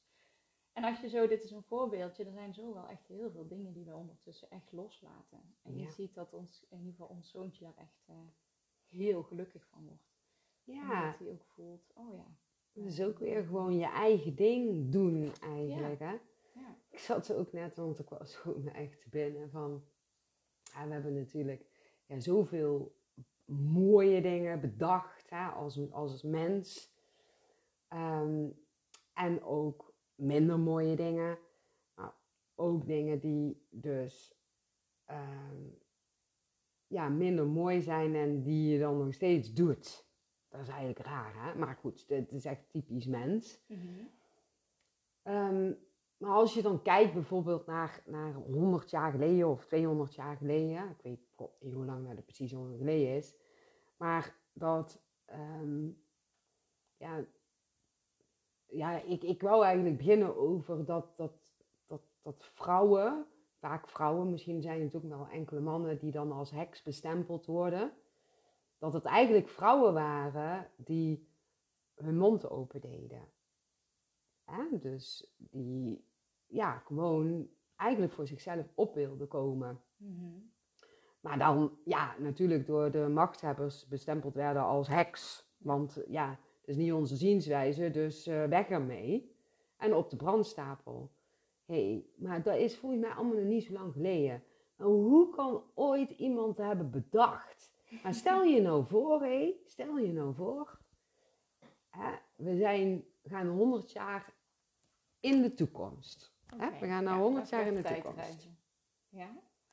En dan gaan we eens even kijken wat we nu nog allemaal met z'n allen doen, waarvan we over 100 jaar denken, wat de fuck hebben wij gedaan? Sorry voor het taalgebruik Ja, trouwens. ja, dat is wel een leuk spel eigenlijk. Ja. Van, hé, weet je nog toen, hè, wat je mensen allemaal deden? Nou, dat is toch hartstikke gek. Ja. Dan kan je je toch niet bedenken Nee. dat mensen dat deden? Ja, ja, ja. Dat gaat gebeuren. ja, zeker. Leuk is dat. Ja, dat gaat echt gebeuren. Ik ga verder niet opnoemen wat dat dan is, hè, Mag want je zelf weer gaan dan mag je bedenken zelf ja. eh, bedenken. Ja. Ja, dat is gewoon leuk. Ja, ja. Ja. Oh ja, hey, leuk, maar ja. ja, ik wil nog iets. Ik wil nog, ik wil deze vraag wil ik ook stellen ineens, voel ik. Oké. Oké, Aukje. En misschien jij ook, hè, die luistert. Ehm tada, tada, tada, tada. Even tromkroffel. Ja, spannend Hier dit. komt eh, de vraag.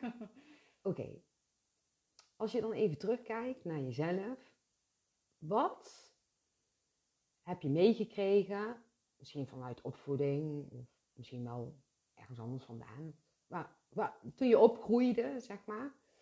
eh, wat jou eh, niet meer dient. Dus wat je mee hebt gekregen. Dus bijvoorbeeld eh, ons mam, eh, die eh, vindt en vond, vindt, vond, vindt, nog steeds, want ze leeft, ehm, het heel belangrijk wat andere mensen zeggen of vinden. Ja. Waardoor, ehm, ja, dat ik op een gegeven moment dat ook ben gaan vinden. Maar toen kwam ik er ineens achter van, hmm, dat dient mij niet meer. Want dan heb ik geen leven meer. Want dan ga ik de hele tijd leven voor anderen. En dat zie ik als mam ook best wel doen. En daar heb ik natuurlijk geen zin in, want ik heb een andere zielsplanning. Dus ja, toen ben ik daar gaan doorbreken. Mhm. Dat is even een voorbeeldje. Ja, Mag ook een paar dingen zijn, hè? ja er zijn wel twee die in me opkomen. En eentje is, ehm, ehm, je moet wel hard werken. Oh ja, Je moet wel hard, goed je best doen en hard werken. en doorgaan, ja. En doorgaan. Ja, dus die overlappen een beetje. Want de tweede die ik heel erg voelde is dat ik er nu... Ja, ik, ik, ik, ik blijf persoonlijk groeien. En ik ontdek dus elke week weer nieuwe dingen over mezelf. En eh, ik, ik, ik wil echt heel graag steeds meer naar dat moeiteloze toe. Omdat ik dan voel, hé, dan, dan past dat echt bij mij. En ik ben dus nu ook heel erg aan het leren dat ik eh, ook heerlijk niet alles hoef te doen. Of niet alles hoef te zijn. En dat vind ik zo'n heerlijk gevoel dat ik denk, oké, daar kan ik mooi aan die ander overlaten. Of eh, daarvoor, oh, dat doet die al. En dan kan ik mooi dit stukje doen. En zo zijn we allemaal heel krachtig gewoon in wie we zijn. En, ehm, en een van de dingen die ik dus ontdek is dat ik ehm, heel snel eigenlijk weer verveeld ben in iets. Ik wil heel snel en ik vind heel veel interessant. En dan, als ik, als ik er het interessant vind, dan duik ik en dan ga ik en dan, ja, en dan eigenlijk na een bepaalde tijd, dan denk ik, ja, oké, ik wil eigenlijk niet door. En dat was ook wel iets waarvan eigenlijk, eh, zo had ik dit met sporten. Ik heb alle sporten gedaan vroeger en nooit bleef ik ergens bij lang, want dan was het weer klaar. Ja, dan heb ik toch wel eigenlijk ook wel toen gehoord van, ja, het is wel goed om iets te blijven doen en door te zetten, zodat je er goed in wordt. En voor mijn gevoel werkt het bij mij beter dat ik in korte tijd ergens goed in word, zo, zover ik dat dan ook wil. En dat hele diep duiken in, in bepaalde materie, uh, dat hoeft in heel veel dan voor mij even niet meer. Voor mij stopt het dan en dan, nou, dan heb ik weer een nieuwe interesse. Ja, een brede interesse. Ja. En dus uh, erg onderzoekend. En ja. ik heb wel het gevoel, want ik herkende, dat heb ik zelf ook, um, dat ik gewoon uh, ja, heel goed ga op die brede interesse. En doodzaai vind om maar één focusinteresse uh, eruit te pakken en dat dus te gaan doen. Ja. Maar ja, als je dan de, naar het verleden kijkt, hè, daar hadden we het toen straks ook over, hè, nee, focus leggen op één ding. Ja. Want ja, anders dan gaat het niet goed. Ja. Maar als jij daar goed op gaat, op een brede interesse en dit en dat is te onderzoeken en ja, je vindt het leuk om ergens maar kort iets te doen, dan heb je dat ook nodig. Maar misschien ben jij wel iemand, hè, die, jij die luistert, um, van, ja, dat je wel juist focus wil pakken en dat je daar juist die rust van ervaart. Dat Zeker, kan. ja. ja. En dat vind ik nu zo mooi ook in mijn, in mijn omgeving eigenlijk te zien. Um, waarin mensen echt allemaal aan het leven en, en vaak ondernemen zijn echt vanuit hun echte authentieke zijn. Ja, dan vind ik het heerlijk dat we allemaal eigenlijk um, met, met z'n allen eigenlijk het licht willen verspreiden en mensen weer naar hun hart willen krijgen. Of, of weer dichterbij.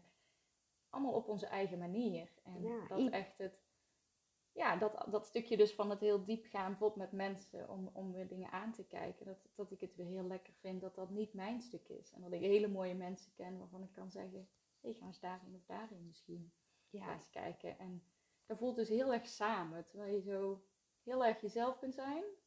Heel moeiteloos dan gaat, want dan ja, klopt het dus. En, eh, en toch het gevoel dat je het heel erg samen met elkaar aan het doen bent. ja, mooi. Ja, Heel mooi.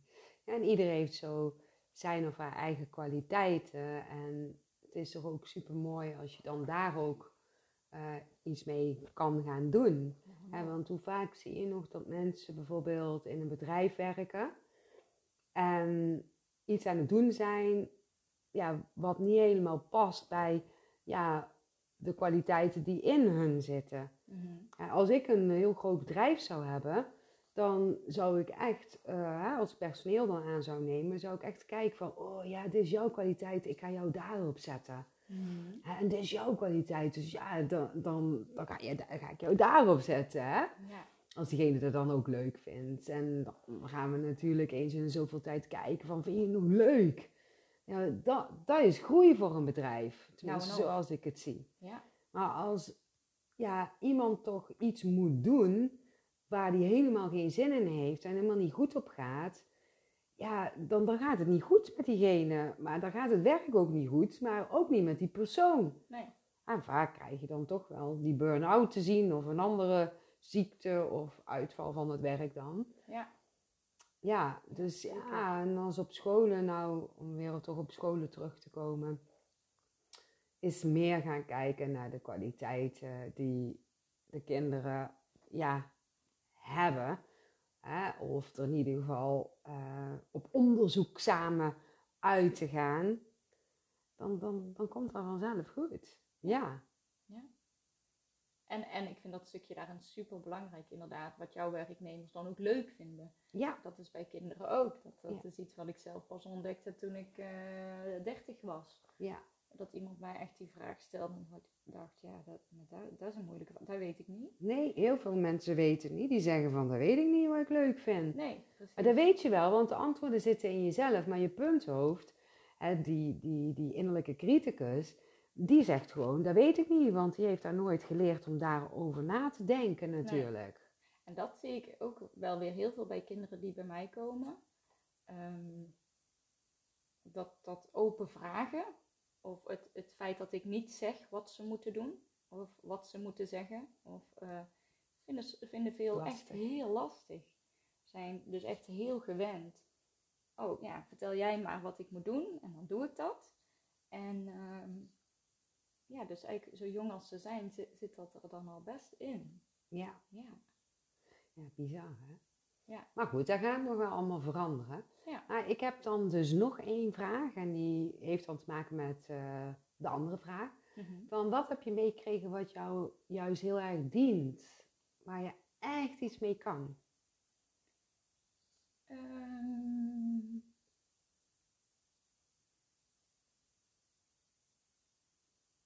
kost even wat tijd. mensen. Maar jullie mogen ook even een voelen. bonbonnetje thuis. Wil je nog een bonbonnetje? ja, dat zijn echt wel, eh, wel verschillende dingen, denk ik. Ik, ehm, ik denk dat één hele belangrijke wel is, is dat, ehm, dat het geluk niet in materie zit, denk ik. Dat het wel heel erg mag gaan over de mens en over lief zijn voor elkaar.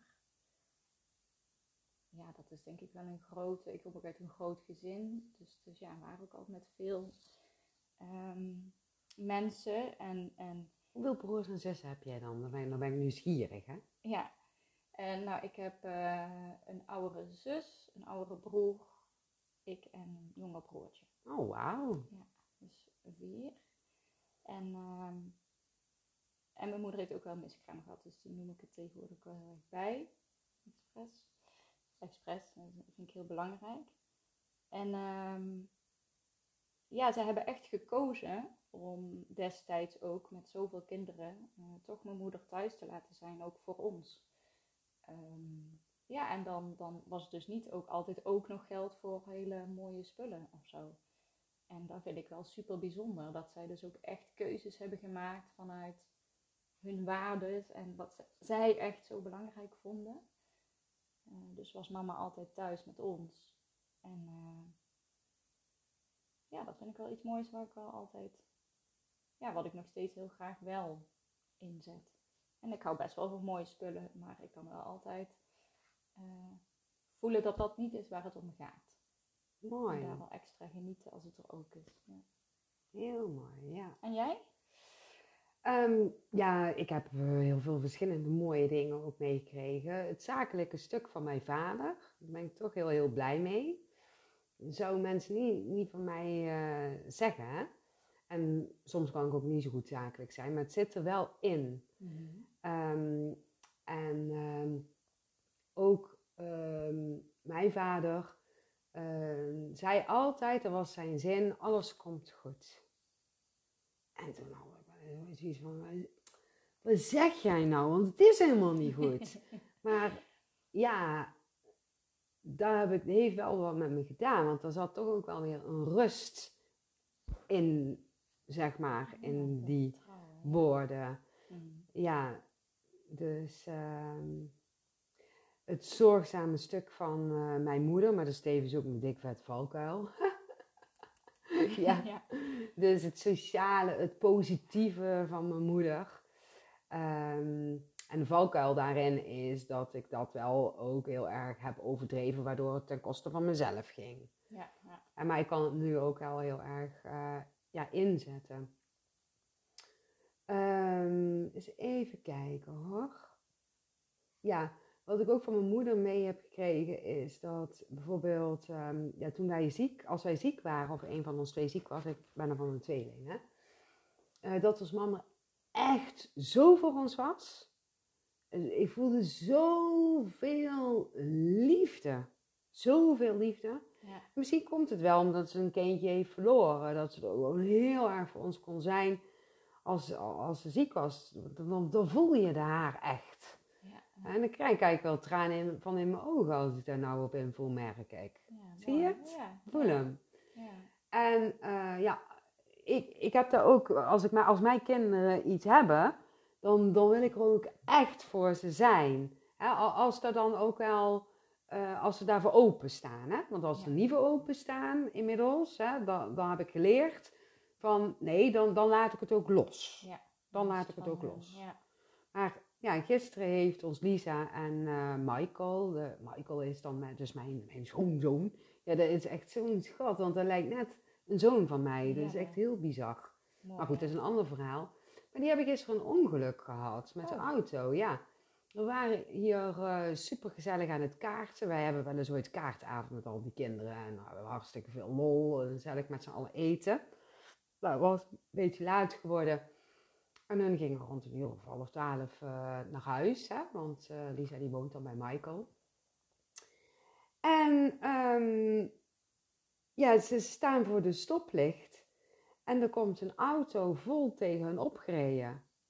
En die man die hun aan heeft gereden, die ja, stapte uit en ehm, eh, hij, hij zei van, ik heb het gewoon helemaal niet gezien. Maar ik ben er ook gewoon helemaal niet. Want mijn, mijn dochter heeft een psychose gehad en, en, en, en, en dat heeft ze vaker. En dit is al de tweede keer in twee weken tijd dat, dat ik een ongeluk maak. En hij was helemaal van de wap, die man. Nou, en eh, Lisa die had mij al een bericht gestuurd dat ze een ongeluk hadden gehad. En ja, dan, dan, het was al laat, want ik was eigenlijk van plan om naar bed toe te gaan. Want ik had eh, best wel een lekker weekend gehad, dus er was, ik had ook niet zo heel veel geslapen. Maar ja, dan blijf ik echt op, hè, totdat ik haar aan de telefoon heb. Want ze waren met die man naar huis toe gereden, omdat die man zo in de war was. Ja. En ehm, zij, die- die twee die zijn ook heel sociaal. Ja. En eh, ja, daarna gingen ze dus naar huis toe. Toen was het inmiddels al een stuk later. En toen heb ik lekker gebeld met Lisa. En dan, ja, dat is zo fijn om dan het er even over te hebben en echt er voor haar te zijn. Ja. Dan, dan, oh, dan krijg ik helemaal zo- zo'n fijn gevoel. Mm. En dan, ja, dus het is niet van, ik moet het nu weten, want daarom kan ik niet slapen. Alhoewel, ook misschien een beetje. ja. Maar, maar ook van, ja, ik wil er voor hen zijn. Ja, super Ja, gewoon zijn, gewoon luisteren. Ja. Want ik dacht, zal ik er nou bellen? En, en, en twee seconden later belt zij mij, weet je wel. Zo heel afgestemd. Dat voelt zij ook. ja. En dat is zo, ja, ontzettend mooi. ja. Ja, dus dat. En het is ook, gaat het goed met ze? ja natuurlijk hebben ze wel een beetje blikschade met die auto. En ja, een beetje last van de nek en hoofd. hè. En je weet niet of dat dan nog wel iets gaat doen. Nou ja, dat zien we dan wel weer. Want daar kan ik me eigenlijk wel weer druk om gaan maken. Maar daar heb ik dus ook eh, ja, ehm, geleerd om dat niet te doen. Want daar heb ik niks aan. Want ik kan niet eh, de toekomst gaan voorspellen, zeg maar. En als het zo is dat ze dus, stel je voor, dat is, ik geloof niet dat het zo is, maar stel dat ze een letsel eh, ja, zouden hebben, een blijvend letsel, dan moet het ook zo zijn, hè? Ja. Want ja, hè, Michael is dus eh, ja, sportleraar. Mhm. Dus ja, dat is lastig, hè? Als zou jij een nekletsel hebben en je kan niet meer je werk doen. Dan stel je nou voor dat hij niet meer dadelijk zijn werk zou kunnen doen, hè? Mhm. Moet je eigenlijk dan aardsgezien niet aan denken, want dat wil je niet. Maar op zielsniveau bekeken, dan komt er iets beters in de plaats. Ja, ja. En dan is dit de message om te zeggen, Ja. nee, ga eens Ja. naar iets anders kijken. Ja. Ja. Het, Dus het dat is ook eigenlijk weer uit, uit iets, iets moeilijks, iets pittigs, een ongeluk. Eh, ja, kunnen, kunnen zien misschien later. Dat zie je heel vaak. gebracht. Dat zie je heel vaak. Daarna zie je wat het je heeft gebracht. Want doordat, ook al is het ongeluk klein, eigenlijk is het een klein ongeluk. ehm, het he- eh, eh, je gaat anders bewegen na dat ongeluk. Mhm. Dus je gaat andere handelingen verrichten. Ja, ja. Je gaat al bijvoorbeeld naar de dokter, dan, dan was je een uur geleden niet van plan. Snap je? Ja, dus van die dingen. En daar kom je weer andere dingen tegen. Je komt ineens bij die man. Ja. Blijkt dat dat daar ook nog een geschiedenisleraar is van mijn andere dochter. Oh. Ex, eh, oud geschiedenisleraar, niet ex. ex. Hoe komt daar nog weer bij? Geen ex. Nee, een, een, een oud leraar van mijn andere dochter. Oh ja. Ja, bizar hè? Ja, dus dat is ja. ook niet voor niks hè? Nee. Toen zegt ons Lies gisteren tegen mij van... eh, ja, mama, hè, die man, och, we hadden zo met hem te doen.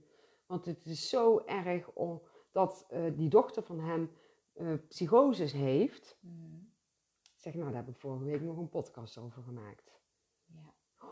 nou, wij zien die man nog. Dan zullen we dan even zeggen. Ik zeg, nou, dat hoeft nou ook weer niet. Maar ja, hè, weet je, gewoon, ja. Maar, maar zij voelde gewoon dat ze dan ook weer niet voor niks, zeg maar, dat dat allemaal zo, zo is. En dat er dan een oud leraar is van Lieke, weet je wel. Dat Ja, is zo bizar hoe die dingen in verbinding staan.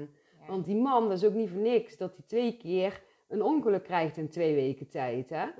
Want die man die heeft heel erg aan zichzelf te denken en zichzelf op de eerste plaats te zetten. Maar het is natuurlijk verschrikkelijk als je dochter Ja. ja, eh, in een psychose zit. En Ja. god weet wat voor psychose, hè? want daar heb je ook nog verschillende categorieën in. Ja. Maar blijkbaar in ieder geval ontzettend heftig. Ja, het is bizar hè, hoe alles met elkaar in verbinding staat. Ja. Ja. Ja. Hey, maar ehm, ja, wil jij als laatste nog iets meegeven aan degene die nu luistert? Of aan mij? Maar ja, dan ook meteen voor degene die luistert natuurlijk.